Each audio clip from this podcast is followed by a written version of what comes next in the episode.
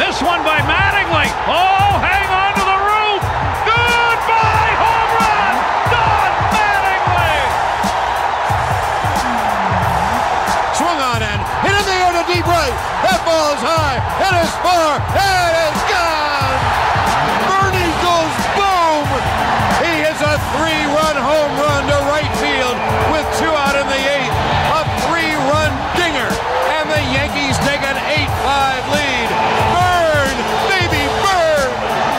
On a drill deep to right field. There it goes. See ya into the upper deck. David Justice with a three-run home run, and the Yankees have come all the way back. They lead six to four. Get your tokens ready. You might be boarding the subway. Oh, what a big home run for David Justice. They're going to wave him around. The throw misses a cutoff man. Shot into the plate.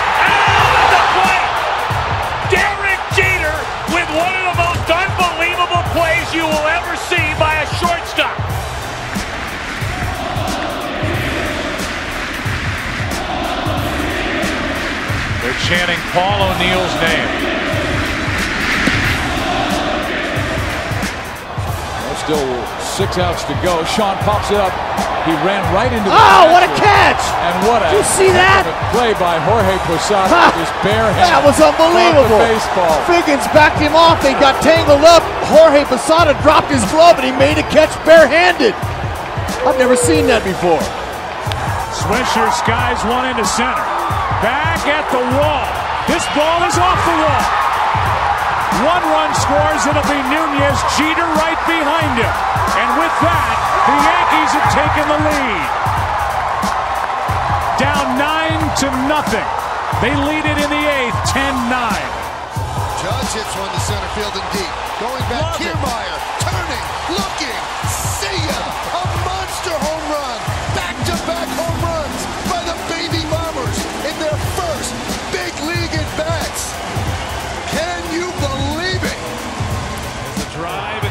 Center field. Sanchez is watching. This ball's flying. Three-run blast out of Fenway Park, all the way out. Rivera sets and deals. Strike three, ball game over. Yankees win, and it's perfect because the greatest closer in history now has the most saves in history. First at bat of the game. There's a fly ball deep to left. It's on its way. There it goes, and the Yankees are going to the World Series. Aaron Boone has hit a home run. The Yankees go to the World Series for the 39th time in their remarkable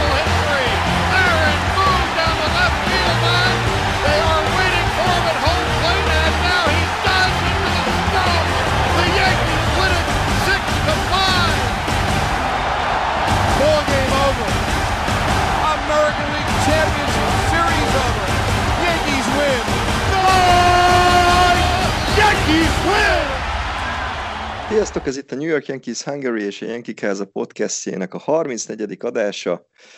A mikrofonnál DS, Mike. És B. sok szeretettel Sziasztok. üdvözlünk mindenkit. És hát most is egy olyan speciális alkalom van, hogy egy óra múlva kezdődik a Yankeesnek a következő mérkőzése, hogyha az időjárás is úgy akarja, bár most nem olvastam semmi olyat, mint tegnap, hogy esőre lenne esély, de hát a tegnapi kezdés az jól eltolódott, emiatt jól meg is szivatott minket. De mai napon is este 7 óra 5 perckor kezdünk a Washington Nationals elleni széria zárón. Addig nem fogjuk befejezni az adást, az legalábbis a felvételt az egészen biztos, szerintem, eddigiek ismeretében. Ráadásul most nagyon sok mindennel is készültünk nektek. Ö, csapjunk is bele a lecsóba szerintem, és lássuk az előző heti mérkőzéseket. Ugye legutóbb ott hagytuk abba éppen, hogy a Detroit Tigers ellen megnyertük az első két meccset, és a széria záró az ugyanígy az adásunk felvétele után kezdődött el. Nézzük, hogy az hogy sikerült. Cory Kluber legjobb énnyét, a Cy győztes énnyét vette elő, és 2-0-ra nyertünk a vasárnapi mérkőzésen, ezzel sikerült a söprést véghez vinni, és ez volt Cory Kluber karrierjének századik győzelme is. Yeah. ugye ahogy említettem, a Cy Young győztes formáját hozta, nem akárhogyan dobott, 8 inning alatt kiosztott 10 strikeoutot, és csak két találatot engedett, és egy sétát adott még fel, úgyhogy teljes kontroll alatt tartotta a meccset. Aztán utána a 9. inningben jött Chapman, és, és lezárta a mérkőzést és a söprést. A pontjainkat azt a második inningben Higasioka RBI duplája és Gardner sacrifice fly-ja szállította, de több nem is kellett, mert Kluber tényleg talán ilyen kikarrieri legjobb sartját hozta vasárnap. Jó. Jó volt ezt látni. És igaz, hogy a Detroit Tigers az nem, nem a legveretesebb ütősorral rendelkezik idén, nem ők képviselik a legnagyobb játékerőt, de hát Kluber utána bizonyított egyébként a következő startján is valamennyire, de hát nyilván nem egy ilyen statlapot hozott össze, de az is megsüvegelendő, nem sokára elérünk oda is. Viszont a Houston Astros elleni széria következett ezután, egy szünnapot követően, és hát szerintem nem hazudok, hogyha azt mondom, hogy ez volt a szezon eddigi legjobban várt szériája. Ugye a múlt béli dolgok ismeretében. és, és hát már egy komoly média hangsúly is kísérte ezt a dolgot, különböző nyilatkozatokat olvashattunk, illetve hallhattunk ilyen kis játékosoktól is már a, az első meccs előtt. Ugye például Aaron Judge nyilatkozta azt, hogy ő nem gondolná azt, hogy az Astrosnak a bajnoki címe 2017-ből az bármilyen értékkel is bír, mert hogy nem érdemelték ki azt ugye a csalások következtében és Judge mondta utána, hogy ő, ő így érzi ezt, hogy ez nem volt kiérdemelt ez a bajnoki győzelem, illetve DJ Lemélyű pedig ugye a nézők szemszögéből közelítette meg a dolgot, és ő pedig azt annyit mondott, ugye, hogy nem, nem tartja valószínűnek azt, hogy az, az emberek azok túl fogják tenni magukat belátható időn belül ezen a dolgon. Ugye ez hozzátartozik a sztorihoz az még, hogy 2019-ben, annak a végén, év végén derült ki ez, hogy csalt az Astros, ugye, jellopásokkal, meg egyebekkel, és 2020-ban ugye nem voltak nézők a rövidített szezonban, és ezért hát nem is tudták a haragjukat rázúdítani a Houston játékosaira.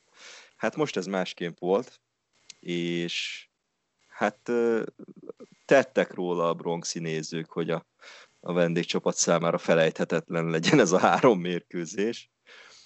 Igaz, hogy nem lehetett ugye még telt ház, de hát majdnem 11 ezer rajongó így is ott volt, és hát nagyon-nagyon durva pokoli hangulatot teremtettek a, az ellenfélnek, tényleg nehéz szavakkal leírni ezt, aki nem látta. Hát ott röpködtek a vulgáris kifejezések egész végig, mind a három meccs alatt tulajdonképpen, és hát folyamatos verbális abúzus volt, amit kapott a Houston Astros. Melyik második meccs után volt, hogy beadtak egy panaszt a ligának, vagy az első meccs után már? Talán a második. Második után azt hiszem, ugye? Hogy, Igen, hogy, hogy csúnya dolgokat kiabálnak rájuk a Yankees rajongók, és hogy ezt a liga csináljon valamit, hogy ezt fejezzék be. és utána a következő meccse volt is egy áldozata ennek egyébként, mert egy felfújható szemetes kukát azt ki kellett ö, dobnia az egyik ö, Yankees rajongónak, így a biztonsági kelmet, és kivitték a stadionból a kukát. Szóval ö, hát kalandos három mérkőzés volt. Az elsőt azt maga biztosan behúztuk 7-3-ra, Giancarlo Stanton négy találatot ért el, közte egy hazafutást is, és egy duplát is, valamint három RBI-t szerzett összesen. Domingo Germán kezdett a dombon, ő nem volt rossz, de a bullpen az, az újfent nagyot, nagyon nagyot ment. Ugye öt inninget hozott le Germán, négyet pedig a cseredobók, sorban Lüdge, Loiziga, Peralta és Green, és hát ő kapott pont nélkül abszolválták ezt a négy inninget, egészen fantasztikus volt. Mérkőzés végén volt egy kicsit hát rémisztő összeugrás, amikor Odor megpróbált pontot szerezni, és a Houstoni catcherrel ütközött a plétnél, konkrétan így hát letérdelte a fejét a catchernek, akiről le is hullott a maszk, ugye? És hát mind a ketten kiterültek, Odor nagyon fájlalta a lábát, egészen addig, amíg be nem kísérték a kispadra, ott már vigyorgott egyébként, az külön érdekes volt. de, de így is tíznapos sérült listára került utána. Tért húzódással csak szerencsé, vagy zúzódással szerencsére, tehát nem volt semmi, sem törés, sem szakadás, semmi. De szerencsére nem lett komolyabb baja. A catcher Maldonado viszont csak egy meccset hagyott ki, és hát a harmadik meccsen le is tette a névjegyét, majd erről szó lesz nem sokára. De hát az első meccset az sikeresen behúztuk 7-3-ra. Második mérkőzésen május 5-én ismét összecsaptak a felek, és ezúttal is a Yankees aratott sikert, 6-3-as győzelemmel a végén. A második meccsen Stanton ismét hatalmasat játszott, három találat, HR és dupla ismét, az a szomrán, bocsánat, négy RBI, séta egyszerűen kegyetlen volt, Stantonikus, hogy így fogalmazzunk. A mérkőzés közepén ide-oda változott az eredmény, de a nyolcadikban három pontot szerezve eldöntöttük, eldöntöttük a meccset. Montgomery quality start, startot hozott össze, 6 inning, 3 kapott pont, de csak egy rossz inningje volt, a többiben kiválóan dobolt, a bullpen pedig a maradék három inning során csak egyetlen egy sétát engedett, semmi mást, úgyhogy itt is odavágtuk az Astroszt elég rendesen. Aztán dörzsöltük a tenyerünket, hogy csütörtökön sikerülhet az újabb söprés, Hát természetesen a legjobban fújolt Altuve tett róla, hogy ez ne jöjjön össze. Kicsit megint forgatott egyet a tőrön a szívünkben. Ugye a széria záró az igazi home run derby volt. Ugye sajnos ebből már mi jöttünk ki rosszabbul, nem sikerült a söprés. 7-4-re nyerte az Astros. Ugye természetesen tőlünk Stanton és Fraser vágta ki a labdát a nézőtérre. Az ellenféltől Jordan Alvarez kétszer, Altuve és Maldonado pedig egyszer-egyszer ütött homért a gonosz törpének becézett, általunk gonosz törpének becézett Altuve három pontos az a futás a nyolcadikban, amivel 2-3-ra, 5-3-ra alakította az állást az Astros, az volt a Degger, ha fogalmazhatok így, kicsit kosárlabda nyelven. Viszont ezen a meccsen volt a szezon eddigi legkirályabb pontszerzése is a részünkről, aki látta, az nem fogja elfelejteni, az biztos. Aaron Hicks találatából Gleyber Torres előbb átjutott kettestre, mert aztán meglátta, hogy az eltolt védekezés miatt senki nem védi a hármas bázist, játszaladt oda, közben a catcher Maldonado próbálta menteni a menthetőt, és a hazai bázisról átszaladt a hármasra, a Torres pedig észrevette, hogy üres a hazai bázis, úgyhogy el, elrohant a catcher mellett is, és meg sem állt a home plate-ig. Egészen Szóval fantasztikus volt. Köszi Torres, jól jött a fantasybe, meg Monty. és Hicksnek is nagyon jó napja volt, mert három ütéshez állásban három találat, közt egy RBI dupla is, és egyszer körbe is ért. És Gerrit Cole kezdett a dombon, hét erős inninget hozott le, ez nem volt elég, utána Chad Green és Wilson nem azt hozták, amiért szeretjük őket. Hát egy kicsit talán meglepő volt, hogy Cole egész kevés strikeoutot osztott ki. Nem akarom dicsérni az Astros ütősorát, de valószínűleg nekik köszönhetően, nem is emlékszem, négyel zárt. Ha jól, Ö, nem, nem tudom, kevés volt nagyon. Volt is egy statisztika meccs közben, hogy az első, nem is tudom, hat inningben talán csak kettő volt neki még, vagy valahogy így. Hm. És hogy ez nem tudom mióta a legkevesebb volt neki, még talán Pittsburghben volt neki ilyen kevés utoljára egyszer.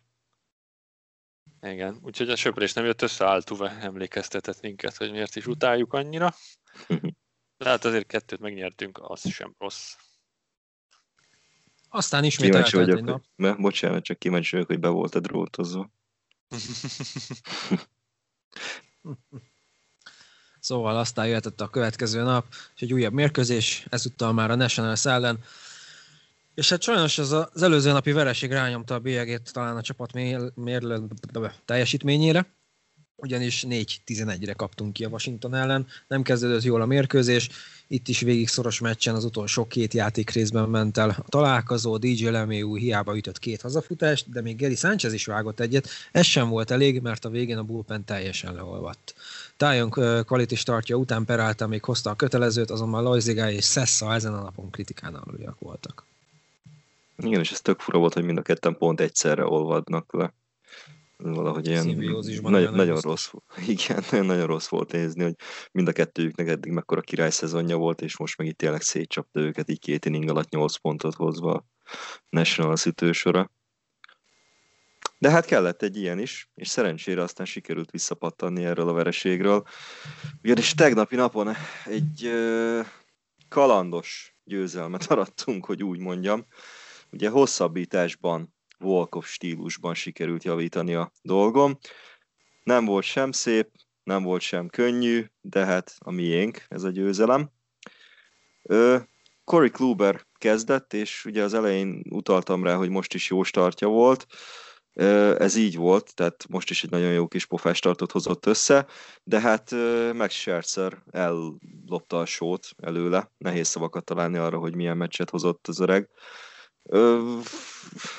14 strikeout, több mint 7 inning, inning, több mint 7 inning alatt, nem, van egészen elképesztő, tényleg rossz volt nézni egyébként. Tehát ez a, a ütőinknek köze nem volt a dobásaihoz egész meccsen, amíg fönt volt. És ez egy rekord beállítás is volt, sőt rekord döntés is volt egyébként a részéről, ugyanis a 14 strikeout, amit ő elért ezen a meccsen, ez, tehát ezt még soha egyetlen vendégdobó sem tudta megcsinálni az új Yankee Stadiumban. Tehát ezt jól benyaltuk, de ennek ellenére végig meccsben voltunk, mert Kluber és a Bullpen is hozta a kötelezőt. Serszernek egyetlen egy rossz dobása volt az alatt a 7 és egy harmad inning alatt, amit, amíg bent volt, azt Higashi ki is vágta a nézőtérre. és a kilencedik inningben pedig Leiber Torres egy nagyon szép RBI találattal hosszabbításra mentette a meccset. A dolog pikantériája egyébként, hogy egy out volt, és futó volt kettesen, illetve egyesen, és nem sikerült természetesen behozni azt az egy nyambat pontot kettesről, ezért maradt hosszabbításra a dolog. Tizedik inningben ott egy-egy pontot szereztek a csapatok, itt részünkről Mike Ford volt a váratlan hős, aki egy nagyon fontos találattal tette le a névjegyét, amiről, amivel beért ugye a kettesre tett futónk. 11-ben aztán Justin Wilson érkezett, a tizediket azt egyébként Chapman dobta, róla hozták azt az egy pontot. 11-ben pedig Justin Wilson tökéletesen dobott, fantasztikus két strikeout-tal lehozta a meccset, meg egy könnyű flyout-tal, és tőlünk ismét Torres volt a kulcsfigura, 11.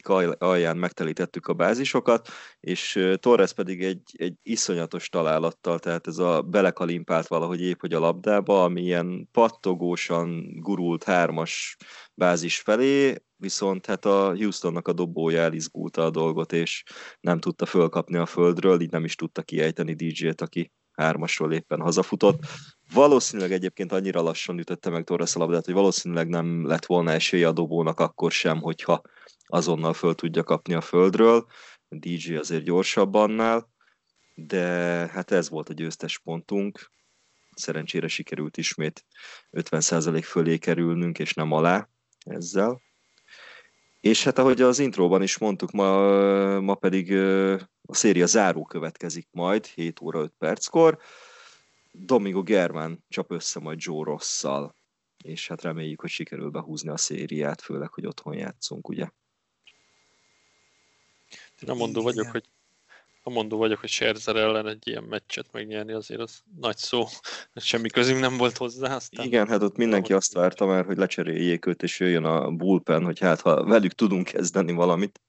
És hát szerencsére így is lett. Az az érdekes egyébként, hogy legutóbb, amikor egy dobó 14 strikeoutot csinált egy ilyen kiz ellen, az pont a Houston ellen volt idegenben, és Justin Verlander volt, aki, aki megcsinálta a 14 strikeoutot, és azt a meccset is megnyertük egyébként. Uh-huh az, nem tudom, emlékeztek erre, az az a meccs volt, amikor ö, a, a záródobót, Ken Giles-t szétcsaptuk, és kiegyenlítettük róla, és igen, és pofán verte saját magát, ahogy lecserélték. az az igen, a az meccs volt.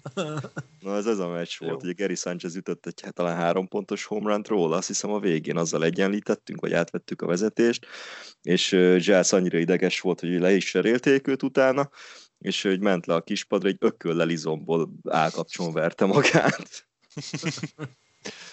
Jaj, ez nagyon jó volt. Igen, azt én is imádtam. Tehát ez, ez volt a heti programunk, az előző heti programunk, egész jó kis hetet zártunk, mindent egybevéve, illetve zárunk remélem majd ezzel a mai mérkőzéssel, és nézzük, hogy milyen híreink voltak a héten, először természetesen a Yankees-zel kapcsolatban. Gerrit Cole lett április hónap legjobb dobója az American League-ben, a National League-ben pedig hát nehéz kitalálni, Jacob, Jacob Degrom lett. Tegye fel a kezét, aki meglepődött bármelyiken is. és még egy nagyon jó hír, hogy a múlt hét játékosa az American League-ben Corey Kluber lett, a National League-ben pedig Chris Bryant. Briannek egyébként brutálisan sok RBI-ja van. Második, egy, de és még mindig csak második a Cubs listáján, ilyen télen egyébként. Ö, és a sérültekből is elég gyatran állunk, de jöttek róluk hírek. Clark Schmidt Tampában az edzőközpontban dolgozik a visszatérésen, a hírek szerint remekül érzi magát, úgyhogy ez egy jó jel. Ragned Odor tíznapos sérült listára került, mert ugye az Astros elleni meccsen, ahogy korábban említettük, ütközött a catcher Maldonádóval, és megsérült a térde. Két-három meccset kell csak kihagynia előre láthatólag, úgyhogy azért ez is optimizmusra adhat okot. Viszont ami nem ad okot optimizmusra, az az, hogy Gio Urshela térsérüléssel bajlódik. Ugye ő egy vetődést követően vetődött a labdáért, és azt követően sérítette le a térdét. Cserébe Miguel Andujar feljöhetett ugye a nagy csapatból, hogy pótolja őt, bár Kismiginek egyelőre sajnos nem megy úgy, mint ahogy Scrantonban mennek ki az előző pár meccsem. Ársalával kapcsolatban annyi, hogy szerencsére nem tűnik komolynak a baj, nem is tettük őt sérült listára még valószínűleg ezt meg fogja, vagy ki fogja tudni pihenni majd egy pár nap alatt ezt a térsérülést, és utána újra játszhat. A másik kezdőnk pedig Luke Voigt, ugye, aki AAA-ben végzi a rehabilitációt éppen, és hát nagyon-nagyon durván játszik, tehát hogyha valaki, ö, valaki követte volna, vagy követi a, a Yankees hungary az Élet a Farmon rovatunkat, akkor ott láthatja, hogy, hogy valami egészen durván játszik volt egyelőre, egyelőre a Scrantonban, és hát ö, állítólag a jövő héten csatlakozhat már újra a Yankeeshez, amit nagyon-nagyon várunk. És még van hírunk, hírünk két dobójátékosról is. Ezek Britton szimulált mérkőzésen is dobhat már majd a jövő héten. Ugye jól halad a felépülése, például már csavadlabdákat is dobál, ami ugye egy nagy szó a rehabilitációnál de mivel 60 napos sérült listán van, ezért majd csak május végén térhet vissza, de valószínűleg egyébként se tudna hamarabb visszatérni. És a másik hír pedig Luis Severinóval kapcsolatos, róla csak annyit mondtak, hogy a várt ütemben halad a, a rehabilitáció, és a nyár közepe az a dátum, amikor így talán visszatérhet. Kíváncsi leszek majd egyébként, mert eddig a rotáció az egész jó, sőt, szerintem a várt, várton felül teljesít talán. Ugye Colt nem kell bemutatni senkinek, Kluber most, hogy összeszedte magát, meg Tájon is, hogy tényleg most már csak ilyen egy-egy rossz inningbe szaladt bele már meccsek óta. Germán szintén összeszedte magát nagyon az első rossz start óta, igazából Montgomery hozza mindig a kötelezőt, Egyelőre én nem tudom, ti hogy vagytok vele, én nagyon meg vagyok elégedve a dobó egységeinkkel, bár a bullpenre azért tényleg azt beszéltük ugye az egyik ilyen felvezető műsorban, hogy még a szezon előtt, hogy azért ott arra számítunk, hogy jók lesznek. Nekem eddig a, a kezdődobok nagyon pozitív. Pozitív. Hát nem is azt mondom, hogy csalódás, de, de nagyon-nagyon pozitív összességében, amit művelnek. Ki helyére hoznátok vissza Szevit? Hmm, jó kérdés. Nem, nem, nem, nem tudok rá mit mondani. Én tartok tőle, hogy Montgomery lesz majd a gyenge láncszám, hogy ő az, akit majd leküldünk long reliefnek a bullpenbe, hogyha Severino visszatér, és hogyha jól tud dobni, mint ahogy ugye elvárjuk tőle, majd meg hát, amit, ahogy várjuk tőle, hogy jól dobjon. Hát Colt biztos, hogy nem. Én azt mondom, hogy Kluber és Tájon ők egy olyan, egy-egy olyan projekt, amit nem fognak ezért megbontani. Germán meg, hogyha így dob, ahogy eddig, akkor, akkor szerintem neki létjogosultsága van ott a negyedik, ötödik helyen a bullpenben. Lehet, hogy egyébként most a, pontosan azért nem siettetik az ő felépülését, mert hogy nem egy rossz most a rotáció. Mm, elsietni biztos, hogy nem fogják, plusz még ugye ott van David Garcia is, aki bármikor feljöhet, hogyha úgy van hogy kell egy, egy SOS starter, de hát nem tudom, érdekes lesz, mert hát hogyha Severino visszatér, akkor, akkor őt biztos, hogy fogjuk tesztelni majd. Kérdés, hogy hogy lesz majd megoldva. Olyat tuti nem csinálunk, mint a Race, hogy mondjuk Tájon 5 inning, és akkor Severino másik 4 inning, hogy mind a kettőknek ugye monitorozzák az inning számot, de egy ilyet is el tudnék képzelni, de ilyet biztos nem csinálunk. Hát, amennyire egyébként átvettük a Tampának, meg a Pittsburghnek ezeket a dolgait, mint a, a liga nagy része egyébként, itt a védelmi shiftekre, meg egyebekre gondolok, én még egy ilyet se zárnék ki egyébként. Nem, nyilván nem az egész szezon hátralevő részére, nyár végétől, hanem nem tudom, egy, egy pár hétig, vagy egy pár start erejéig, szerintem. De előbb-utóbb úgy jönnie kell a híreknek, hogy nem fogják hagyni tájon két könnyek műtét után 200 inninget hajítani, szerintem, Persze. mert leesik a karja. Előbb-utóbb vissza kell venni az inning számokba, jó, oké, tájon nem 7-8 inningeket dobál végig, de kólon kívül szerintem a többieket azért, azért szigorúan fogják nézni. Talán Klubert nem, mert neki csak egy éves szerződése van. Igen, hát ezek nyáron, nyáron komoly kérdések lesznek majd. Vagy hat kezdődobóval, hatos rotációval nyomjuk majd. Amiről mindig beszélnek, aztán soha, soha nem áll össze egy valódi hatos rotáció sehol. Most itt a lehetőség. Hát az, valószínűbbnek tartom azt, amit előbb mondtál, hogy ilyen 5 per 4 inninges megosztás lesz majd van kettő dobó között, mint azt, hogy hatos rotációval menjünk neki bárminek is. És akkor ott ki lesz a, izé, a kezdődobó, és ki az, aki bejön, mert ugye az sem mindegy. Na, ezt is váltogatják. Egyik meccsen Szevi kezd, aztán befejezi Tejon, másik meccsen fordítva. Meg ugyanezt eljátszák majd Davy Garciával, meg Montgomeryvel is.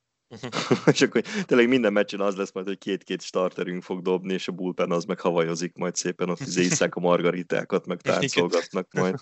Tudják, hogy úgyse lesz rájuk szükség. néha, cse- néha Chapman beküldjük, hogy beküldjük, hogy ne legyen complete game senkinek. Aztán, ja, na, kíváncsi leszek. No de, látogassunk el jó öreg barátunkhoz, Old McDonaldhoz, és nézzük meg milyen az élet a farmon. Yeah. Jó. Triple, triple A-be megyünk először is, ahol a Scranton Wilkes Bear Ray Riders játszott, illetve meccsel a Syracuse Metszel, öt meccs eddig, négy egy a Scrantonnak, Voigt rehabja nagyon jól megy, nyitónapon 2 per 3, dupla és séta, második meccsen back-to-back home run, Anduhára ráadásul volt homé, Voigt homérja két pontos volt, de Hamburgé is vágott egy szóló hazafutást, úgyhogy ez nagyon jól alakult.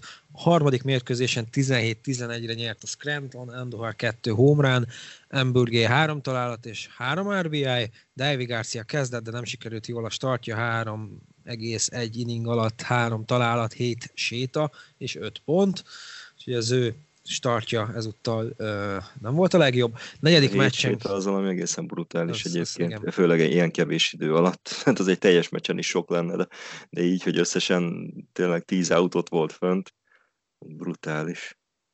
Aztán a negyedik meccsen Gittens három séta és egy két pontos homér volt sétált előtte. A meccsen Csilinos is vágott egy homránt, aztán az ötödik meccsen pedig egy Voigt homrán született, úgyhogy emlékezetesre tették azért a mérkőzéseket így vagy úgy a srácok.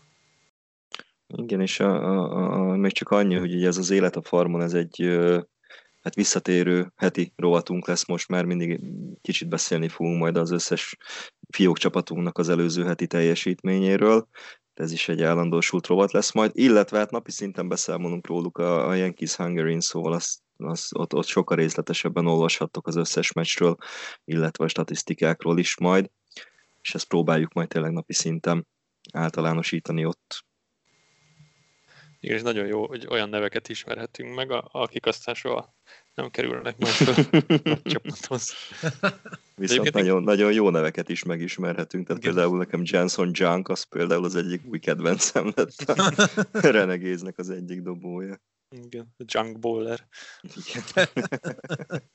De még Chris Kittens-t amúgy megnézném az MLB-ben, a Spring Trainingen is jól nyomta. Igen. És, és ráadásul egyesen játszik, és Ford sem váltja meg a világot, mert azt hiszem Gittens jobbkezes, de szerintem egy egy pár meccsre felhívhatnák. Hm. No, de akkor nézzük gyorsan a két új uh, fiók csapatunkat. Először AA-ben a Somerset Patriotshoz látogatunk, akik a Harrisburg senators játszanak. Ugye, hat meccses uh, szériákat játszanak most a kisligákban a csapatok. Ez a széria is az első öt meccs ment le, és 4-1 a Somersetnek. Ja, nyitó napon Louis Hill és Ron Marinaccio 7 inning alatt. Ez de jó név. Instant kedvenc, bocs, figyelek. 7 inninget hoztak le ketten, és 13 strikeoutot osztottak ki. Na, ütésben pedig Esteban Florial és Tomás Milón hazafutást vágtak, és 6 0 nyert a Patriots, úgyhogy dobásban is és ütésben is nagyon jók voltunk, és ráadásul pont a, a legnagyobb reménységek hozták a jó teljesítményt. De összességében a dobók a többi meccsen is kitettek magukért. A második meccsen például csak kettő bázisütést engedtek, a többi meccsen pedig jöttek szép számmal a strikeoutok. Egyedül a harmadik meccs volt kicsit kivétel, amikor 5-2-re kikapott a Patriots, és még Esteban Florial nevét kell kiemelni, aki nagyon jól kezdte a szezont, 30% fölött üt, jól kerül bázisra, vágott már két duplát és három hazafutást is, amit öt pontot beütött a csapatnak, és a tegnapi meccsen, tegnapi meccsen vágott kettő hazafutást. Uh-huh. Bizony. Én ezt, nem nagyon Papa szeretem, Florial én ezt nem nagyon szeretem, hogy egy Patriotsról beszélünk ebben. A Somerset. Ez egy jó Patriots, igen. A jó és a Patriots, és egy ilyen kis podcast alatt, alatt mindezt. Jó van, menjünk tovább. És Egyébként ö, attól tartok, hogy Floriának is az lesz a sorsa, mint mondjuk Zairo Estradának, hogy a kisligákba tök jól ment, tökre vártuk, hogy fölkerüljön, aztán a nagy csapatban meg vállalható volt, de semmi extra, és utána meg egy sima trade áldozata lett konkrétan. Nagyon szeretném, hogyha ő is befutna, de tartok tőle, hogy hasonló életutat látunk majd nála is, mint annyi, meg annyi prospektünknél. hát mondjuk jövőre Gardner helye szerintem meg fog örülni. Biztos valami veteránt is akarnak majd hozni, de, de mondjuk Embergi, Florial, azért úgy pályázhatnának arra. Jó, outfield prospektekből egyébként mindig jól, jól el voltunk keresztve szerintem. Aztán az, hogy nálunk játszottak el később, vagy más csapatnál, mint mondjuk Austin Jackson, Ja, a Jake Cave a Minnesota. J.K., Bengamel, az igen, tehát le, lehetne sorolni.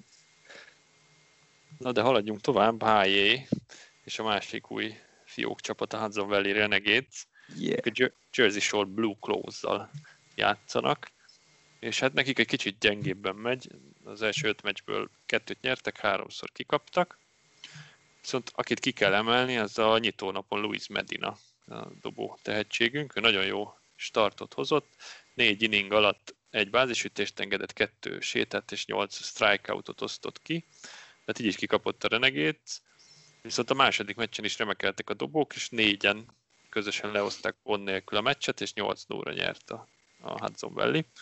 És igazából itt ugye említettem Medinánál, hogy például négy inninget dobott, de ez így kisligában teljesen normális, hogyha jól megy a, a dobónak, akkor se biztos, hogy engedik 7-8 inninget dobni, mert megvan, hogy az napra mennyit kell dobnia, lassan kezdi a szezont, hogy ne legyen annyi inningje, szóval ez teljesen normálisnak számít ilyen esetben is. És a Hudson Valley dobói aztán a második meccs után is jó startokat hoztak, a bullpen is jól remekelt, de az ütősor egyedül tegnap tudott elfogadhatót nyújtani, akkor 9 pontot szereztünk és nyertünk, úgyhogy egyelőre a Hudson Valley még, még nem indult be. Igen, ott előző két meccsen egy, egy, egy, együtt szereztek egy pontot az ütők, úgy meg azért elég nehéz. Igen. És ott is volt egy 1 0 vereség közte, meg egy, nem is tudom, 3 1 vagy mennyi volt a másik. De, de... Na mindegy, és akkor a legalsó szinten lévő low és csapatunk, a Tampa Tarpons, akik a Dunedin Blue Jays-el meccselnek. Hát az mondjuk nem is az a megfelelő kifejezés, hogy megmeccselnek, hanem hogy megsemmisítik konkrétan a Dunedin Blue Jays-t. A Tarpons öt, kegyetlen, öt meccs alatt öt győzelem a Tampának a mérlege, és hát az ütők, azok, azok valami egészen elmebeteg formában játszanak. Az eredményeket sorrendben csak felsorolnám, mindegyik Tampa győzelem, 11-7, 19-9, 10-6, kedvencem 25-10, Ez durva. és most hajnalban 12-11. Tehát 5 meccs alatt 77 pontot szerzett a Tampa. Egészen embertelen. Hát kíváncsi leszek, hogy ezt a hat meccsest fogják-e tudni söpörni, de ez nagyon, ez, ez elképesztő, hogy, hogy nem volt olyan meccs eddig a szezonban nekik, ahol ne, ne szereztek volna 10 pontot legalább. Beteg. És ami nagyon fontos velük kapcsolatban, hogy az első körös draft pickjeink azok teszik a dolgukat. Ugye Anthony Walpel 2019-ben, Austin Wells 2020-ban, 20-as drafton ö, volt első körösünk, és mind a ketten remek számokat hoznak, de még van olyan, aki, aki őket is lepipálja, ugye egyikük Trevor, Trevor Hauer, aki 5 home és 12 RBI-t szerzett eddig 5 mérkőzésen, illetve Pat DeMarco, aki 3 home és 14 RBI-t szerzett eddig a szezonban. Egészen brutális. E, nyilván ugye az eredmények tekintetében, illetve fényében dobókat annyira nem tudunk kiemelni a tampában, de hát ameddig ilyen így mennek az ütők, addig igazából nincs is rá szükség. Hát ebből én azt hiszem ki, hogy azért van itt egy-két játékos, aki már most unő low szinten. Hát még annyiból lehet csalóka az egyébként, hogy ugye ez mind egy ellenfél ellen van. Kérdés majd lehet, hogy a, a Blue Jays-nek a csapata az annyira tényleg még nem tudom, hogy milyen játékerőt képviselhet úgy nagy összességében, de hogyha a következő széria is ilyen lesz majd a következő ellenfél ellen, akkor valóban, tehát akkor, akkor el kell gondolkozni, hogy ki az, aki low és ki az, aki high A szintű játékos ezekben a csapatokban.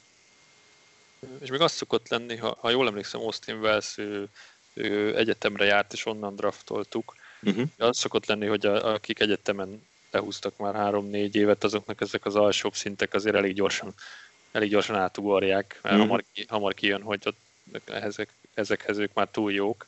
De őnek itt tavaly nem volt lehetősége játszani, úgyhogy valószínűleg ezért kezdett itt lóében.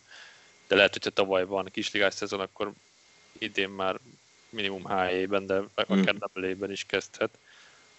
Szóval itt, itt azért majd azt mi is figyelgetjük, meg szerintem olyan nagyobb neveknél bemondjuk, hogyha valakit felleküldözgetnek, de, de college draftolt játékosoknál azért előfordul, hogy totálisan ledominálnak egy szintet.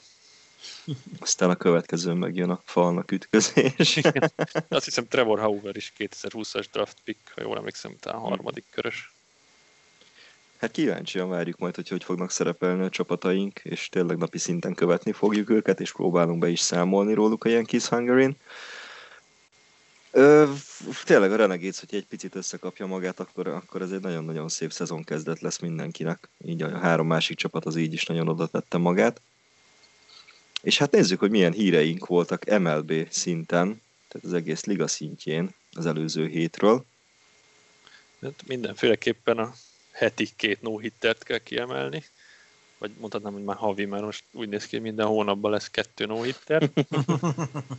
Szerdán a Baltimore Orioles balkezes dobója John Means a Seattle Mariners ellen ért el egy no hittert, és ráadásul tényleg minimális, minimális dolog választotta el a tökéletes mérkőzéstől. Egyetlen futó jutott ki a bázisokra a Marinerstől, és az is egy elejtett harmadik strike-nak köszönhetően.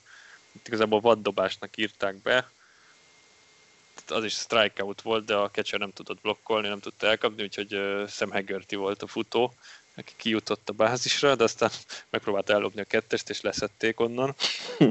Ennyi. Ilyen még a történelem során nem, nem volt az MLB-ben, hogy úgy menjen el egy perfect game, hogy amúgy 27 kiejtés, 27 ütőből 27-et kiejtett a dobó, viszont az elejtett strike miatt kijutott egy futó.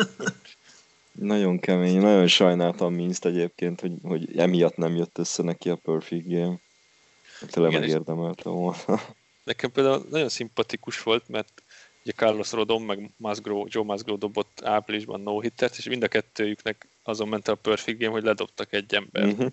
Igen. És eddig mindenki, ők ketten is, meg Minsz is azt nyilatkozta, hogy igazából annyira nem lényeg a Perfect Game, nagyon örül a no hitternek, meg hogy nyertek, és nekem tényleg az jön le, hogy jó, persze jó lett volna a Perfect Game, de, de ennek is nagyon-nagyon örülnek, mert akkor a dolog egy no-hitter is. Persze. És egyébként, aki most kezdi el követni, az, az talán fel se fogja, mert gyakorlatilag egy hónap alatt volt négy, hogy mekkora hm. dolog egy no-hitter dobni. Na igen. De hát aztán jött a péntek, a Cincinnati Reds játszott a Cleveland indians és Wade Miley a Cincinnati Reds dobója szintén no-hitter dobott. Ő csak a hatodikban engedett futókat a bázisra, de először egy védekezési hibának köszönhetően jutott ki egy Indians játékos, majd aztán még, még egyszer sétált, sétáltatott egyet Miley abban az inningben, de végül pontot nem engedett, illetve hát több futót nem engedett bázisra, és 3 0 nyert a Reds, És ami érdekesik, hogy idén már a második no hittert szenvedi el a Cleveland Indians. Az előbb, említett Carlos Rodon dobott ellenük, úgyhogy... Mikor játszunk ellenük? Nem, most játszottunk két hete.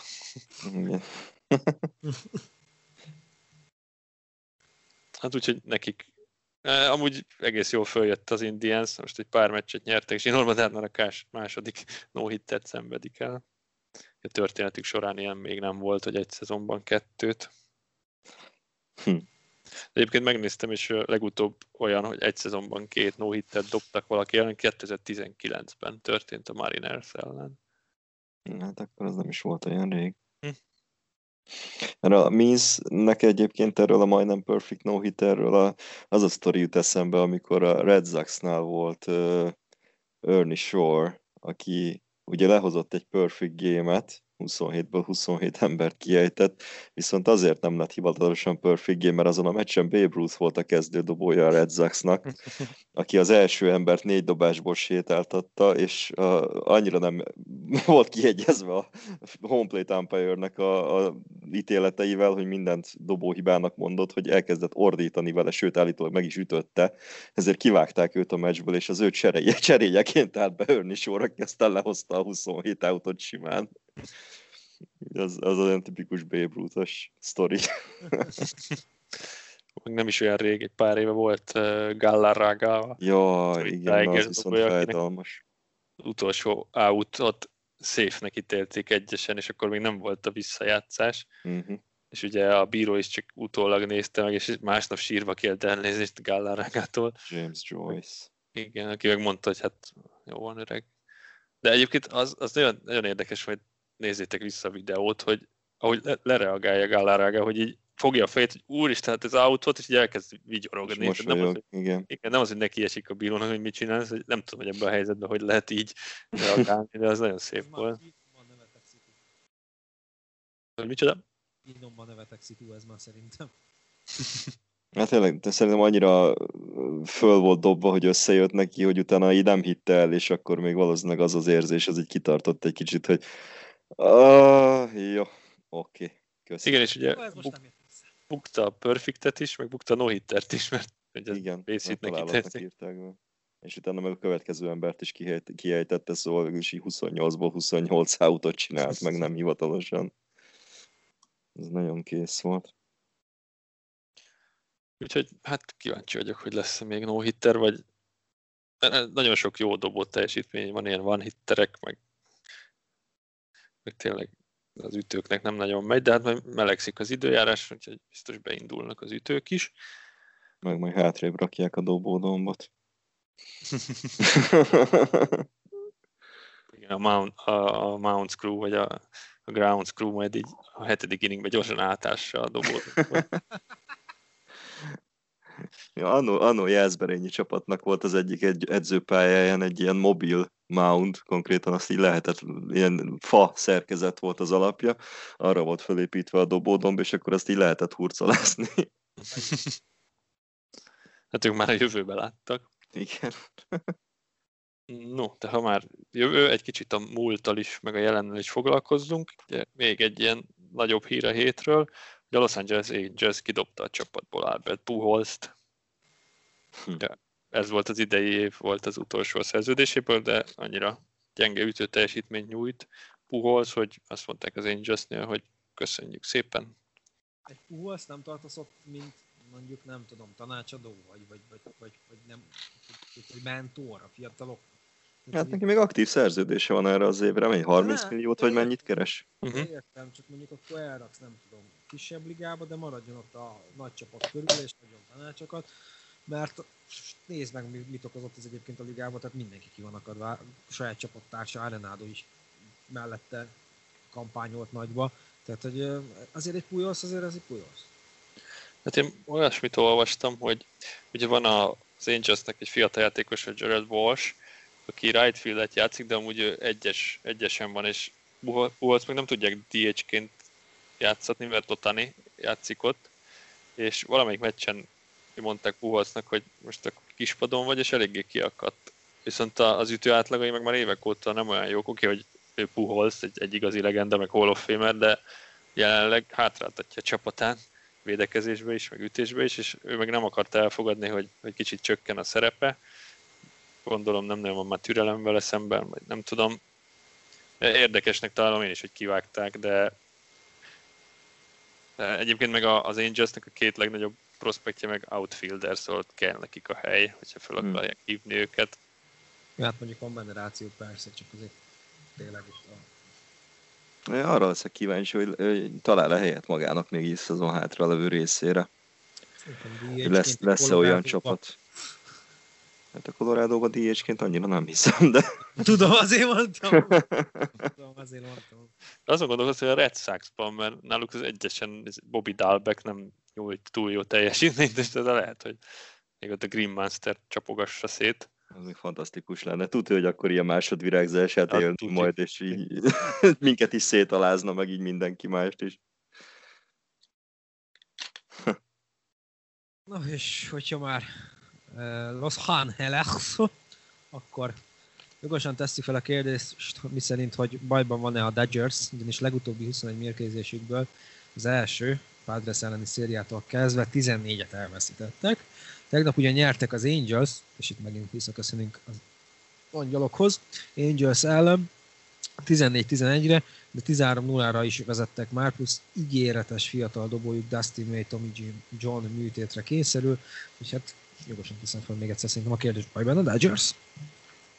Ez az elég komoly leolvadás 13-0-ról 14-11-re. Még úgy is, hogyha behúzták a győzelmet. De ez ezért jó az a rovat egyébként, mert nekem fogalmam nem volt arra, hogy a Dodgers az ilyen slumban van például. Pont a Cubs söpörte őket a héten, illetve előtt a Brewers-nél is. Ja, a Cubs, igen, egyébként. Igen. Ugye előtt a Padres is, Los Angelesben nyert hármat négy meccsből, úgyhogy ott behúzták a féket. Nem hiszem, hogy nagy bajba kerülnek, de ez így tök érdekes. Hát akkor nekik most van az a széria, ami nekünk volt a szezon legelején ezek szerint. Igen.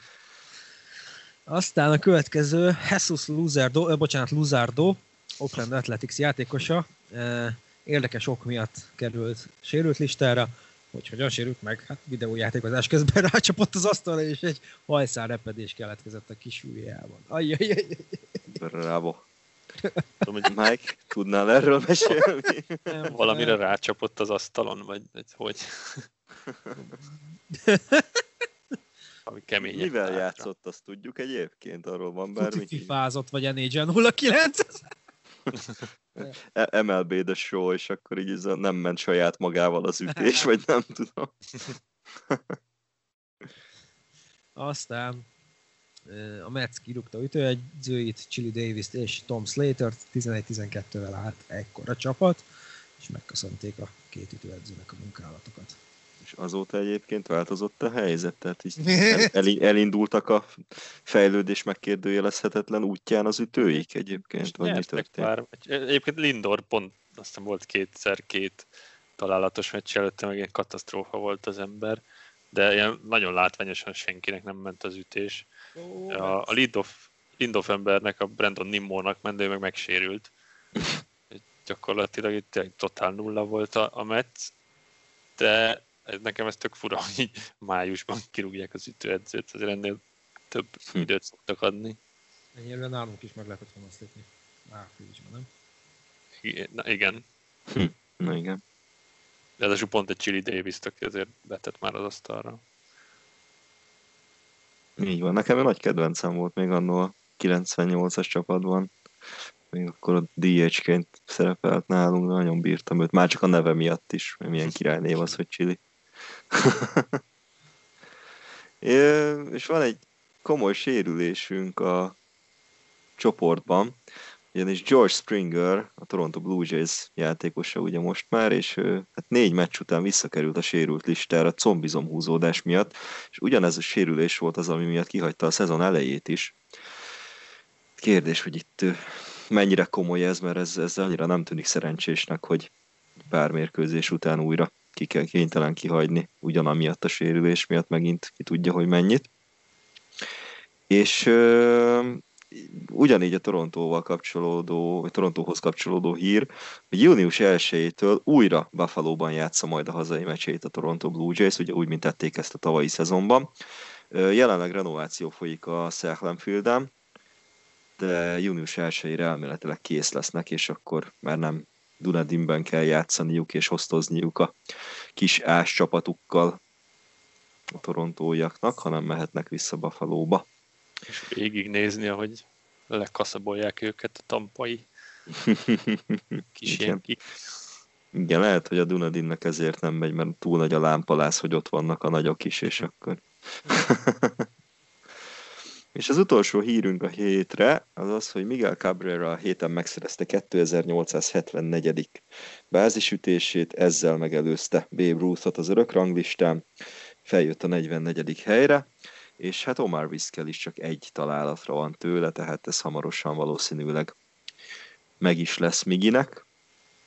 Hát gratulálunk neki, és hát kíváncsi vagyunk, kíváncsi vagyok, hogy hol lesz majd a végállomás. Ti hány szezont láttok még Cabrera-ban? Hát, nagyon erre a Puholsz útvonalra hajaz, amit idén csinál. Igen, hát ugye az első meccsen ott a hóesésben ütött egy homerun amiről nem is tudta, hogy homerun. Aztán azóta ő is eléggé komolyan behúzta a féket. De Mike, te mit mondtál? Kicsit halkolt, ha nem hallottam. Max 2, max 2. Max két szezon, hát elég optimista, elég optimista jóslat. De itt ilyen venezuelai népünnepé lesz, hogyha Cabrera beéri viszkelt. Két, két legendája Venezuelának.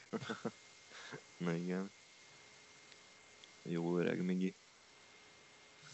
Egy, egyik kedvenc sztorim róla az az, amikor uh, valamelyik off-seasonben lekapcsolták őt a rendőrök, mert hogy ittasan vezetett, és állítólag ilyen hulla részegen ordítozott a rendőröknek, hogy ő nem akar élni, és lőjék őt le. a világáról nem tudott konkrétan és utána meg csináltak róla egy magshotot ugye a rendőrségen, és azon meg ilyen, még mindig full be, becseszve még ott izé vigyorgott a kamerában. Johnny Damonnal bulisztak, vagy mi? Lehet. szóval hát, de még itt azért szeretjük. Tényleg egy ikonja a ligának. És akkor nézzük a heti témánkat. Így van. Mág gyűjtése. És akkor hallgassuk is, hogy miről Végre meg lesz az első cikk a blog. Erről majd később. Hát Anthony, Anthony Rizzo múlt héten ugye MLB karrierje már során másodjára állhatott dobodomra, ami hát igazán emlékezetesre és jó hangulatra sikeredett, és hát erről múlt heti adásban beszéltünk is, viszont ez annyira megikletett minket, vagy hát engem, ahogy tetszik, hogy összeszedtünk néhány érdekes dobószereplést, nem dobójátékosoktól, ami a csapathoz köthető. Lesz majd egy kivétel, egy kakuktojás, lássuk ezeket, hogy mik voltak ezek a pozíciójátékosok általi dobó mozdulatok az MLB-ben, a Yankees történetében. Igen, és hát ez, ez mindig egy mindig egy különleges alkalom, és általában nem jó alkalom, hogyha egy, egy ö, ugye védőjátékosnak kell beállni, dobni. Ö, nekem az egy, sőt nem is az egyik, hanem a legnagyobb kedvenc ilyen, amilyen kizből az Wade Bugs 1997. augusztus 19-i megjelenése volt a dobódomban. Ugye, hát Box talán az egyik legjobb ütőjátékos volt a liga történetében, legalábbis ugye ötszörös ütőátlag bajnok volt, és 18 szezonos karrierje végén 328-as ütőátlagot hozott össze, valamint 3010 találatot számlálhatott, ami egészen elképesztő, és ugye a Tampa Bay Devil Race-ben szerezte meg a 3000. találatát egy home run formájában, és ő volt akkor az első ilyen játékos, és sokáig az egyetlen, ugye Derek Jeterig az egyetlen, akinek home runnal jött össze a 3000, meg aztán Alex, Alex Rodriguez volt a harmadik, hogyha jól emlékszem. Ö, azonban azt kevesen tudják, hogy ugye a dobó statisztikát is tudhat magáénak az öreg box, sőt, knuckleballban ugye kifejezetten jónak is számított. Yankees ezen a napon, tehát augusztus 19-én az Angels-szel meccselt, akkor éppen nem is tudom mi volt a nevük, talán valami, nem tudom, Los Angeles Angels of Anaheim, vagy valami ilyesmi. Igen, tehát, igen. és hát 12-4 volt az állás az Angelsnek a nyolcadik inningben. Hát ez már veszett fejszennyele volt, és Joe Torre megengedte Wade Boggsnak, hogy beálljon dobni, aki egyébként fantasztikus, majd ezt a videót ezt linkelni fogom mindenképpen a, a, a blogra, mert Box teljesen komolyan vette az egészet, tehát ott, ott látszik, hogy ő, ő rohan ki bemelegíteni, amikor szólt neki Tori, hogy jó, akkor a következő inningben te fogsz dobni, és rohan a bullpenbe, hogy, hogy bemelegítsen, és hogy tényleg rendesen mindent úgy, ahogy kell, és az egész stadion konkrétan visított a röhögéstől, amikor ő fölállt a dombra. Ilyen kis kispadot is mutatják, hogy torriék ott szakadnak a röhögéstől. Box meg ilyen halálkomoly farccal várja, hogy a catcher bemutassa a jelet, és utána így küldözgette a knuckleballokat egymás után. Egészen fantasztikus volt, és le is hozta, ugye kapott pont nélkül az inninget. De hatalmas volt. És volt olyan, hogy rázta a fejét, hogy most nem ezt akarom. Azt hiszem, hogy nem, legalábbis ilyen nem rétik. De a végén ugye, amikor megcsinálta az inninget, egy strikeout lezárta ugye Todd Green ellen a, a, a nyolcadikat, és ö, konkrétan így az egész, ugye idegenbe játszottunk, de hát az egész Angel stadion az konkrétan így, így újongott és tapsolt boxnak. Ő meg, ahogy ment le a kispadra, hogy megemelte a baseball sapkáját a nézők felé. Egészen hatalmas figura volt az öreg. Nem emlékszek, ki volt a catcher? Már Posada, vagy, vagy még? Szerintem ott Girardi volt még Girardi talán. Volt? De Mike, akkor mondd a következőt, és én addig gyorsan megnézem. Girardit is, mert ő is komolyan vett, tehát 12-4 még visszahozhatjuk. Box, boxi hozzuk le. Az én egyik kedvencem az már 2009. április 13-ából jön, Nix Fisherről lesz szó. Chien Ming Wang kezdte a meccset a Tampa ellen, aki a, már a második inningben feladott 8 pontot, nem is töltött több időt ott. Uh, Jonathan Albadeho, Edward Ramirez, Alabaladeho, ezt a ki gyorsan kétszer. Edward Ramirez és Phil Cook, vagy Kak követte őket a sorban. Kakot nem mondok, mert arra lecsaptok. Cook. Cook, igen. Azonban olyannyira nem váltották meg ők sem a világot, hogy további 8 pontot adtak fel a részütőinek. Joe Gilardi ekkor berágott, és úgy döntött, hogy nem fárasztja tovább a bullpent, látta, hogy ez már a veszett fejszen nyelén is túl van, így a domra küldte a nyolcadikban Nick Swishert, Swisher azonban már bevált, hiszen pozíciójátékos léte ellenére is sokkal jobban teljesített, mint a korábbi nevek, összehozott egy sétát és feladott két szinglit, de még mielőtt véget ért volna az inning, Gabe Kapler haza Gabe Kaplert hazaküldte egy kával. Nick a mérkőzés után úgy nyilatkozott egyébként, hogy jó szórakoztam rajta, úgy értem hát, hogy mikor lesz még alkalmam erre újra, valószínűleg soha. És igen, nem is lett neki alkalma erre, úgyhogy ő kiélvezte a pillanatot. Kicsit más fizimiskával ment föl, mint box. És akkor következzen az én kedvencem. 2012. június 29-én Tivane Wise áll dobódomra. Egyébként nem hazudtam, de a kedvencem, mert ő volt az, aki a Mark Burley Perfect game óriási védekezést csinált a 9 tehát megfordult aztán a Yankeesnél is. És a White Sox ellen volt az opener, a széria nyitó meccs, ami azonban nem sült el jól. Eden Warren kezdett a dobódombon, és a harmadik inning vége előtt már hat feladott pontnál járt, így Girardi lehozta őt, a dobó sorrendben aztán olyan nevek követték, mint David Phelps, Clay Rapada és Corey Wade, azonban egyikük sem hatotta meg a világot. Wade egy tiszta 8. inninget ugyanazért még lehozott, de a 9 már feladott három duplát, kettő szimplant és négy ránt, amivel a White Sox már 14 hetes vezetésre tett szert. És akkor Girardi 2009 után ismét belátta, hogy felesleges lenne fárasztani a megmaradt dobókat, ezúttal a szintén külsővédő Dwayne Weiss-t küldte fel a dobódombra. Ő pedig egészen nyugisan zárta le a találkozót, kettő kiejtés jutott neki, az egyik ráadásul Paul Conerco volt, aki egy flyout ment vissza a kispadra, aztán pedig Alex Rios egy ground out-tal lépett le a pályáról, úgyhogy a Weiss is két kiejtést megcsinált. Igen, és Dwayne Wise-ról még ugye megvan az a sztori, azt szerintem többször is megénekeltük már itt a podcast során is, amikor egy ilyen hatalmas fantom catchet csinált a Yankeesben. egy, egy foul, foulballnál, amikor a nézőtérre kirepült a labda, Vájz így kihajolt érte, és rohadtul nem sikerült elkapni a labdát, csak ő mutatta a kesztyűjét, a bíró meg benézte és bemutatta a harmadik autót az inningben. Vájz meg fapofával lesétált a kispadra, közben meg így a visszajátszáson lehet látni, hogy így a sor másik végén az egyik néző az odáig elgurult labdát így fölkapja, és így mutogatja, hogy ha itt van, nálam van a labda. Hatalmas volt. Közben megnéztem egyébként Wade Boxnak a catcher az már Poszada volt, azon a meccsen Girardi kezdett egyébként, csak aztán a, a hatodik inningben lecserélték őt, és Poszada jött be catcholni helyette. Hm. Tehát a nyolcadikban akkor már Poszada volt, aki a catcherja volt Boxnak. És hát a következő ilyen helyzetünk 2013. Már, május 15-én volt. Hamarosan jubilál tehát a dolog. hát a méltán híres és legendás Alberto González volt, aki beállt dobni. Igen. Ugye a Seattle Mariners látogatott el a Bronxba, és Yankees kezdődobója Phil Hughes volt, Ö, azonban elég hamar rosszra fordultak a dolgok nála, pedig ez nem volt túl gyakori Hughesnál. az első játékrészben feladott egy három pontos homerun Raúl Ibaneznek, ez se fordult sokszor elő, ugyanis homrant ütottak volna. És aztán ö, négy további pont követte ezt, még úgy, hogy az inning nem ért véget. Az őt felváltó Preston Claiborne.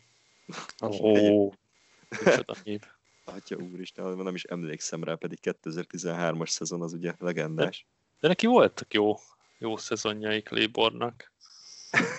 de hallod, full nem emlékszem erre az emberre. és ő, két és egyharmad pont nélküli inninggel szállt be a meccsbe, tehát neki ez is akkor egy jó outingja volt. É, ő átadta a stafétabotot Brett Marshallnak, Girardi pedig bízott abban, hogy Marshall már lehozza a találkozó maradék részét, hát nem így lett. A kilencedik inningre összesen 108 dobásnál járt Marshall, így kettő out után lehozta őt a mester, és hát ugye nem volt kérdés, hogy ki lesz a mérkőzés nyertese, ezúttal a belső védő Alberto González jött dobni. Az utolsó outhoz öt dobás kellett neki mindössze, és egy flyout lett a vége.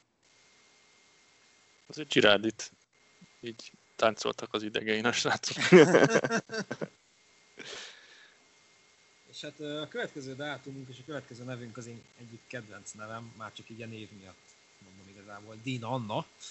2014. április 19-e. Úgy látszik, a Tampa ellen szeretünk pozíciójátékossal dobatni. Ivanova kezdett és négy inning alatt totális leolvadást hozott össze, 8 pont, összesen 4, azaz 4 home run. A Supernovát váltó Daly sem mentette, mettente meg a csapatot az óriási nagy lebőgéstől. Az ő szolgálatát követően már 14 ponttal léptünk, a 8. inningben minden mindegy alapon, Dean Anna érkezett dobni, a korábbi játékosok szerencsével azonban ő már nem rendelkezett. Kezdésnek ugyan James Loninál még két sztrájkkal nyitott, a folytatás azonban már nem volt ilyen jó, két szimpla, egy dupla és két pont állt a neve mellett, mielőtt véget ért volna az inning. Úgyhogy hát az ő, az ő szereplése az, hát hogyha emlékezetes is lett, sajnos maradandót nem alkotott. Aztán a következő szezonban 2015. május 23-án Garrett Jones állt dobódombra. A mérkőzést Sisi Sabathia kezdte, de nagyon nem volt jó napja. A harmadik inningben már 10 rán különbség volt közte és a Rangers dobója Esmil Rogers között. Mindössze... Esmil Rogers, jó Isten. Aztán egy inning alatt Brandon Binder is tovább fokozta a bajt, további kettő rannal, a mérkőzés vége 15-2 lett a Texas Rangers javára, ami miatt mégis emlékezetes maradt a találkozó számunkra. A 9. inninget az egyes védő Gary Jones kezdte a dombon. Ugye jól mutatkozott be ebbe a különleges szerepkörben, ledobott egy embert, egy sétát is kiosztott, de ő volt aztán a találkozó egyetlen olyan ilyen dobója, aki nem adott fel találatot vagy pontot. Nice. az egy produktív nap volt neki akkor, nem? Tehát ez, nem tudom ütésben mit csinált azon a meccsen, de figyelj, ledobtam egy embert, már megérte. Tehát... Igen.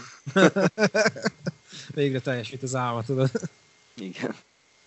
Aztán ugyanebben, ugyanebben az évben, még augusztus 10, 25-én Brandon Ryan is kénytelen, kelletlen a dobótokra. Igen, nagyon. Haladjunk tovább, mint itt semmi főleg, amikor, főleg amikor Bajusz neveztett, az fantasztikus volt. Nekem róla az maradt meg, hogy így kérdezték a Girardit, hogy miért játszik, meg mit lát benne, he's a baseball player. ez, a, ez az ilyen token mondat, amikor így igazából, na most nem szidni akarom, de hogy így nincs kiemelkedő, semmiben nem kiemelkedő az ember, bár Ryan a védekezésben nem volt olyan rossz, és akkor mindig ezt mondják, he's a baseball player. Mindenben ugye el van. Egész igen. jó. De ő nem volt rossz védő egyébként, nem? Nekem igen, az rémlik, hogy Ryan egy, egy kifejezetten jó védőjátékos volt. Kettesen. Na mindegy is. Hát ugye korábbiak, korábbiakban tapasztaltak alapján ezúttal sem remek eredmény került terítékre ezen a mérkőzésen. Az ellenfél a Houston Astros volt, akik a nyolcadik inningre már egy laza 15 nullás eredményt hoztak össze ellenünk, és hát ismét Ivanova volt az, aki ezen a mérkőzésen kezdett, és őt követte Nick Rumplow, és személyes kedvencem, illetve hát a szerkesztőség nagy kedvence is volt, Chris Capuano. Hú, ekkor, ekkor, e, bocs, ekkor már meg volt ugye a New York Yankees Hungary, én emlékszem azokra az időkre. Igen, igen akkor már harmadik szezonunkat tapostuk. Öt rán a harmadik teljes. Capuánót. Azaz. és hát még Capuano sem volt elég ahhoz, hogy ez a mérkőzés teljesen kuka legyen az Astros ellen. Az utolsó két inningre Joe Girardi úgy vélte, hogy elég volt a dobóink fizikális és mentális megzállásából, és jöhetett a belső védőnk dobni, aki nem más volt, mint Brandon Ryan. Később azt nyilatkozta egyébként, hogy nem boldog, hiszen a csapata akkor, vagy a csapata végül 15-1-es vereséget szenvedett, viszont ez egy olyan tapasztalat volt a számára, amit kihúzhat a bakancs listájáról. Hát nagyon örülünk, Brandon, hogy ez hogy hozzájárulhatott a ilyen kízehez. Ugyan nem szerzett strikeoutot, viszont két találatot adott fel, és kettő inninget hozott le, ami azért nem egyszerű. És ugye azzal minden esetre elégedett volt, hogy láthatott egyszer egy Colby Rasmus féle swing and miss szituációt a dombról. Igen, jót rögtem, miközben írtam, hogy ezt még így ki is jelentette. Érkezik, ugye sorrendben megyünk időrendi sorrendben, kronológiailag, hogy így fogalmazzak, érkezik az egyetlen egy kakuk tojás a listáról, ugyanis ő Ichiro Suzuki, aki ugyan volt ilyen játékos, de, de nem a Yankeesben dobta a, a, a dobó, vagy nem a Yankeesben dobott, nem, nem ott küldték föl őt a dobódomra. Mindenképpen egy ikonikus alakja egyébként a ligának, ha másért nem, de a hosszú karrierje véget egészen biztos. Ez alatt folyamatosan harsogtatta, hogy szeretné megmutatni fastball és slide tudását is a dombon. Miután ezt a Yankeesben Joe Girardi nem engedte, 15 MLB szezon és egy csapatváltás után Seattle-ben már teljesíthette, nem végzett ugyan tökéletes munkát, feladott két duplát, az egyikből egy pontot is, de nem könnyítette meg az ütők dolgát. Az akkor 42 éves Ichiro 88 mérföldes labdákat eresztett el, úgyhogy azért volt karja az öreg Suzuki-nak. Hm. Aztán következik egy olyan mérkőzés, ami igazából meg sem történt. Szerintem sok ilyen van a listán. 2018. október 8-a, és Austin Romain a második pozíciójátékos a történelemben, aki playoff meccsen áll dobódombra. Az első az Cliff Pennington volt 2015-ben a Race játékosaként az ALCS első meccsén. Hát 2018-ban a Boston Red Sox volt az American League Division Series-ben az ellenfelünk, és a mérkőzés végeredmény állítólag 16-1 lett. De szerintünk ez nem történt meg és hát az utolsó inninget kapta meg a hírek szerint Austin Romain, egy két groundoutot, hoztak róla egy sétát, és egy kettőpontos homránt is ragasztottak a statisztikájához, de ezután egy line-out-tal lezárta a találkozót. Ez számomra egyébként egy nagyon nagy óriási pofánverés volt ez a mérkőzés. Ugye pont az előző két meccsen Bostonban az egyik meccset megnyerte a Yankees, és a másikban is éppen, hogy csak kikaptunk valahogy a legvégén tudott, hogy ha jól emlékszem, nyerni a Boston. és ugye akkor volt az az, az az emlékezetes mozzanat is, amikor Aaron Judge a Fenway Parkban hazafelé menet ordítatta a Boomboxról a New York, New Yorkot Sinatra-tól. És ugye ilyen lelki állapotban tértünk vissza a Bronxba, ahol aztán az első, ugye a széria harmadik meccsén, az első Bronxi meccsen beleszaladtunk egy ekkora pofonba. És nekem ez személyesen is külön élmény fűződik hozzá, ugyanis éppen akkor mentem nyaralni, és leszállt bankokban a repülőgép, és ugye hát vártam, hogy legyen valahol végre wifi jel. Mindenki ugye azért kezdett el telefonozni, hogy üzenjen haza, hogy jó, igen, hazaértem, így minden oké. Okay. Vagy hazaértem, szóval de megérkeztem, minden oké. Okay. Én meg azért vártam, hogy megjöjjön a wifi hogy meg tudjam nézni, hogy mit játszott a Yankees Red Sox ellen. és akkor, akkor még nem volt vége, de valami iszonyatos eredmény volt már akkor is, és ugye Severino kezdte azt a meccset, és itt tökre még indulás előtt teljesen oda voltam, hogy hú, Szevi mögött meg fogjuk nyerni, és akkor kettő-egy. Hát nem így történt. Szóval az, az nekem személyesen is nagyon fáj, tehát az így megadta a nyaralásnak az alaphangulatát, ez a megérkezés utáni első tapasztalat, hogy ennyire kikapunk. És aztán a legutolsó ilyen alkalom, hogy mezőnyjátékos állt a dobódombra a Yankeesben, ez Eric Kratz nevéhez fűződik, aki 2020. szeptember 20-án, erre még emlékezhetünk is. Ugye ismét a Red Sox volt az ellenfél, 10-1-re égtünk, és a nyolcadikban sokadik számú cserekecsörünk, és fiatal dobóink mentora, Eric Kratz egy játékrészt kapott, és hát fel is adott egy hazafutást, de voltak egészen emlékezetes és komikus pillanatai is ennek a szereplésnek. Épp egy knuckleball eresztett meg J.D. Martineznek, miközben azt ordította, hogy lock out! Ám az nem is csak emiatt volt emlékezetes ez a dobás, hanem azért is, mert az ütőjátékos mögött szállt el a labda. Tehát Krasznak a knuckleball kontrollal voltak azért problémái, mondhatni.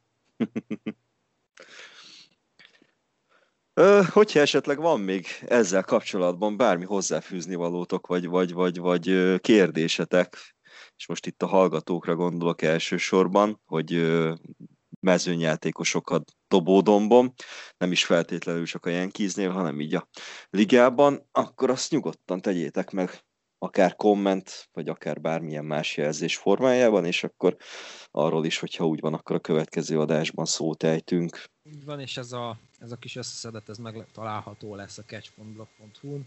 Kicsit kiegészítem azért a Caps ilyen jellegű játékosaival is, hiszen van nekem ott egy Cup szekcióm is, és akkor a kettő egyben, úgyhogy megtalálhatjátok és elolvashatjátok majd ott. Bízom benne, hogy ezt még én ma este podcast után ezt így tudom is publikálni, bár ezek a terveim mostanában szeretnek Google-ba dőlni, de hát nehéz az élet. Cubs szekció. Okay. Elke- elkezdődött közben a mérkőzés. Ugye most van anyák napja Amerikában, és igen, elkezdődött a Yankees Washington Szeéri az záró, és Domingo Germán lehozta az első inninget egy kapott találattal, de pont nélkül. Yeah. Kellene csinálnunk ilyen rádiós közvetítést. Amúgy adnám. True arcok azok úgyis rádió hallgatják. Yankee Hungary Radio, és akkor így nyomnánk. Amúgy ez rohadt jó ötlet, én ezt nagyon adnám. Egyet kipróbálhatunk majd valamikor. Simán. Én nagyon-nagyon benne vagyok. Yankee Hungary Radio. Tök jó ez az IT-s dolog, mert ezek valamit kigondolnak, én meg majd teljesítem. Na jó. Ezért kapod a fizetésedet. Amit? Ahol? Nice. Egy kaja, mert Tényleg majd meghív, tényleg. Igen, igen, meghívhatjátok egymást kajálni majd. Vagy csinálok rólatok egy olyan képet, mint annó Alex Rodriguezről, meg Eduardo Nunezről. Fantasztikus lesz. Mert a Yankee házára bizonyíték. Vagy tényleg kell majd egy ilyet, és így egymás mellé rakjuk a két képet. Na és akkor nézzük az érdekes statisztikákat, amit az, amik az elmúlt hétről összeírhatók voltak. Ö, valószínűleg eléggé fogkias egyébként, mert hát ugye folyamatosan ö, Gerrit Cole-ról kb. Minden, nem tudom, egy egész műsort ki lehetne most már lassan tölteni. Igen, hogy, amikor így osztjuk fel a hallgatóknak mondom ezt most, amikor osztjuk fel a statisztikákat, akkor Cole 1, 2, 3, ki melyiket mondja. Igen. és, és tényleg ő, ő, valami egészen fantasztikusat megy, csak úgy, mint a Roldis Chapman, valamint ugye Giancarlo Stantonnak volt ez a 12 meccses ütési sorozata, ami megint csak olyan volt, hogy tényleg napi szinten lehetett volna összeszedni róla a dolgokat, hát mi ezt egy kicsit most, most összesűrítettük, de ezen kívül is voltak érdekességek a héten, lássuk is ezeket. A Yankees a szezon 29. meccsén végre ismét pozitív mérleggel állt. Április 6-a óta először sikerült ezt elérni, akkor 3-2-vel álltunk. Örülünk, Vincent. Uh-huh. Mint a picsa. Ehhez kapcsolódó érdekesség még egyébként, hogy április 20-án még 5-10-zel álltunk, ami az egész American League-ben a legrosszabb mutató volt. Azután viszont virított a csapat egy 11-4-et, ami az egész MLB-ben a legjobb volt ez alatt az idő alatt. Ugye utána érkezett a két vereség a Houston és a Washington ellen, meg még egy győzelem, de abban az időszakban a következő 15 meccsből megnyertünk 11-et. Május 6-án 16-14-es mérlegben látunk, ebben a szezonban először történt meg, hogy két győzelemmel voltunk 50% felett. És reméljük, hogy a mai nap végén másodszor is meg fog ez történni majd.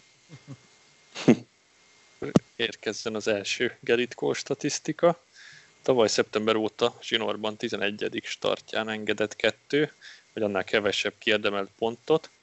1963 óta ez a legtöbb bármely ilyen kikezdőtől, akkor Whitey Fordnak volt egy 12 meccses ilyen sorozata. Tehát tényleg, amit Cole csinál, az, az ilyen kis történelem, úgyhogy ez a második szezonja a csapatnál. Mikor egy lapon említenek Whitey Fordról, azért az, hm. az szívet merengető meg. És nem azért, mert te is meghaltál. Jaj! Bocs. Oké, okay, Cole 2. Morbid a humorom. Cole 2 legutóbbi négy meccsé 30, 37 strikeoutot hozott össze, nem engedett egy sétát sem, és csak 5 pontot hoztak róla. Az éjjel történetében még nem volt soha ilyen négy meccses sorozata egyetlen egy dobónak sem. Wow. is. És volt egy jubilálónk is, ugyanis DJ LeMayo megszerezte 300. találatát a ilyen kis színeiben, és ehhez mindössze 225 nálunk játszott meccsre volt szüksége. Ezzel a csapat történetének a második leggyorsabbja volt, aki elérte a 300 találatot. Az első az nem más, mint a legendás Joe DiMaggio volt, aki újon szezonjában, két, illetve a második szezonjában, bocsánat, a 200. meccsén megszerezte a 300. találatát. De hát kevesen érhetnek föl hozzá nyilván. Aztán a következő statisztika Heroldis Chapman nevéhez fűződik, aki Kolhoz hasonló fantasztikus szezont produkál eddig.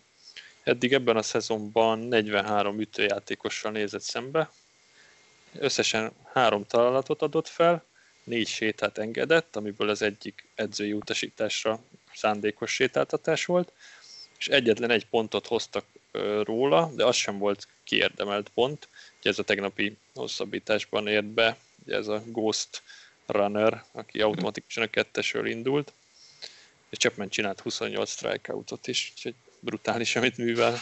Egészen elképesztő. És hát Stantonikus számaink is vannak a statisztikákban, ugyanis Giancarlo Stanton összehozott egy 12 meccses ütési sorozatot, ami alatt 4,81 per 509 per 904-es átlagot hozott. Ugye az ütési átlag, bázisra kerülési átlag és súlyozott ütési átlag és vágott mellette 6 homránt, 4 duplát, és szerzett 11 RBI-t. Ez is fantasztikus. Egészen elképesztő. és utána mindezt megünnepelte kettő egymás utáni négyből semmivel. hát, tényleg ez a mindent vagy semmit témát tolja idén Stanton. Még az már nagyon súlyos volt, hogy 300 fölött volt az ütő átlaga. Ki nem szokott. Igen. Egyébként azon röhögtem, pont azt írtam is a ilyen kis is beszélgetésbe, hogy uh, ugye ugyanazok a nézők, akik a szezon elején még fújolták őt a Bronxban, ugye a saját rajongói, azok most így a ütési sorozat folyamán, meg mostanában is még ilyen MVP, MVP ordítozást tolnak, amikor ő megy ütni.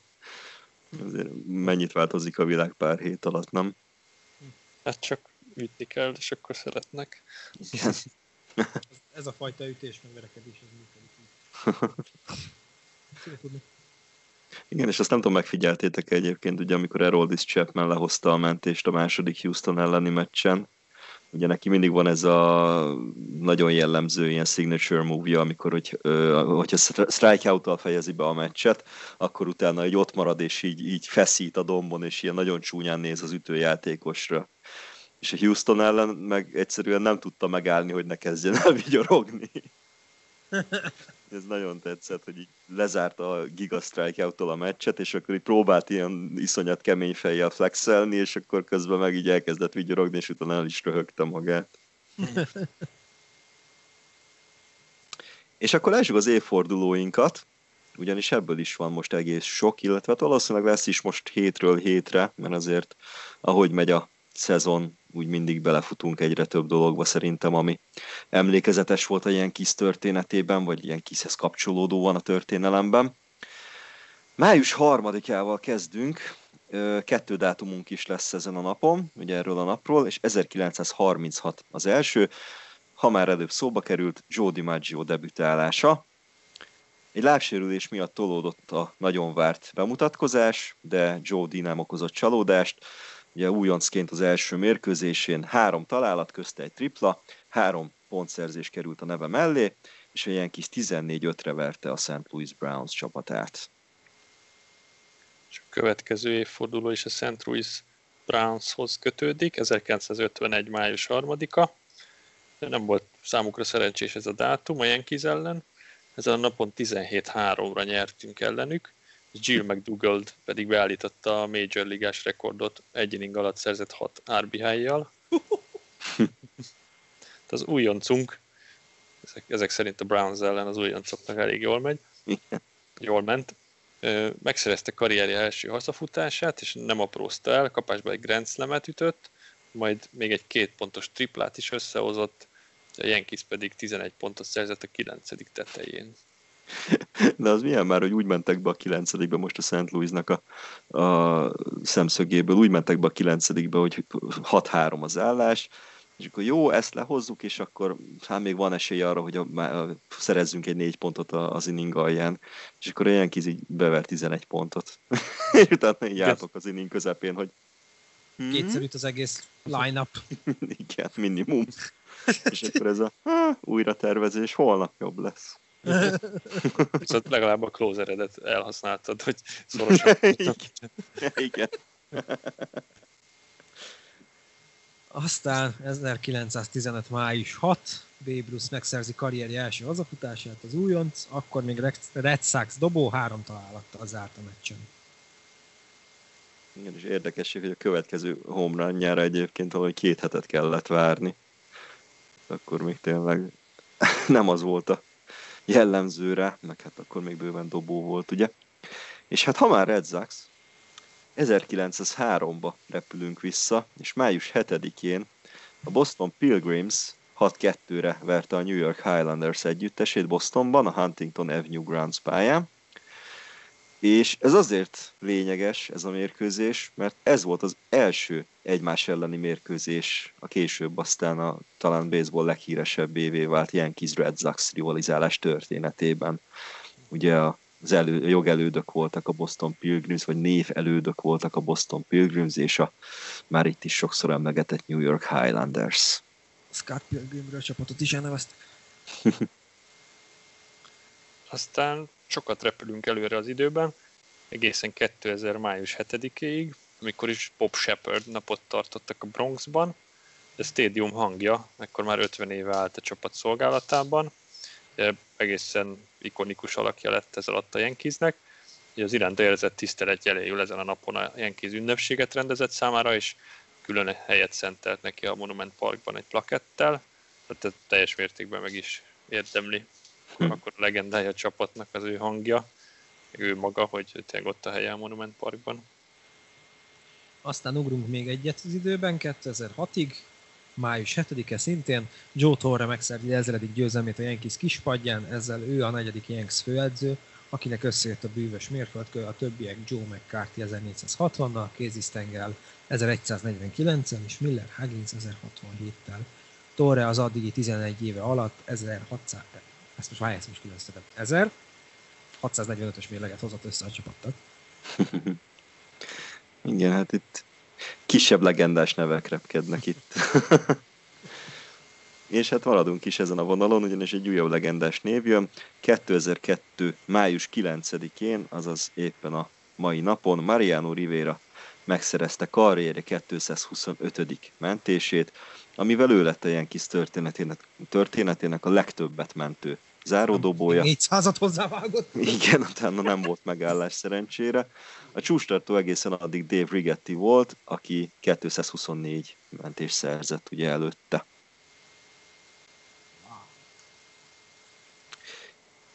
Ezekkel az évfordulókkal készültünk nektek mára. Jövő héten ugyanígy folytatjuk természetesen majd május 10-től, hogyha akkor lesz majd valami. És akkor szokásos, szintén szokásos heti utolsó rovatunk. Hogy álltok a fantazi csapatotokkal, srácok? Kezdem én a hagyományokat megőrizve. Hát én az előző szériát ezt behúztam. Sorozatban akkor az volt a második, viszont ezt most van nagyon valószínű, hogy most itt el fogom veszíteni, én is 3-6 1 állok nem látom azt, hogy én ezt nagyon be tudnám hozni. Pedig azért voltak itt jó teljesítmények a csapatommal, azért Wade Miley, ugye no hitter, Torres is művelt dolgokat. Chris Bryant is, úgyhogy így ez a, ez a hét nekem úgy néz ki bukó. Uh, hozzáteszem, hogy azért talán kevesebbet is figyeltem a csapatra ezen a héten, időhíján, de, de nem csüggedek, megyünk tovább előre, a következő pár aztán meglátjuk, hogy mit hoz a szezon további része. Nekem nagyon jól sikerült a múlt hét, végül 8-2-re nyertem. Az ütősorom az végre feltámadt, dobóim meg eddig is egészen jók voltak, úgyhogy 10 8 kategóriát behúztam. Aztán a sérülés hullám elérte a csapatomat, öt játékosom a héten kidőlt, ugye csak kettő sérült listás helyünk van, úgyhogy egyelőre még a, a padon tartom őket. És ö, most a héten nagyon szoros az állás, 4-4-2, hm. és azt mondja, hogy 1, 2, 3, 4, 5, 6 kategóriában is még szerintem változhat erre vagy arra. Úgyhogy ez a mai nap, ez, ez, ez fontos. Hát ugye elkaptam Stantonnak ezt a nagy sorozatát, úgyhogy ez nagy segítség volt. Tehát a héten még, még bármerre dőlhet itt a mérleg nyelve, úgyhogy ez itt ma nagy csata lesz a Barcika Monsters-szel. Hmm. Fraser, hogy áll nálad? és szarul, de büszkén. De annyi sérültem, letírtam, hogy most egyelőre még bent tartom.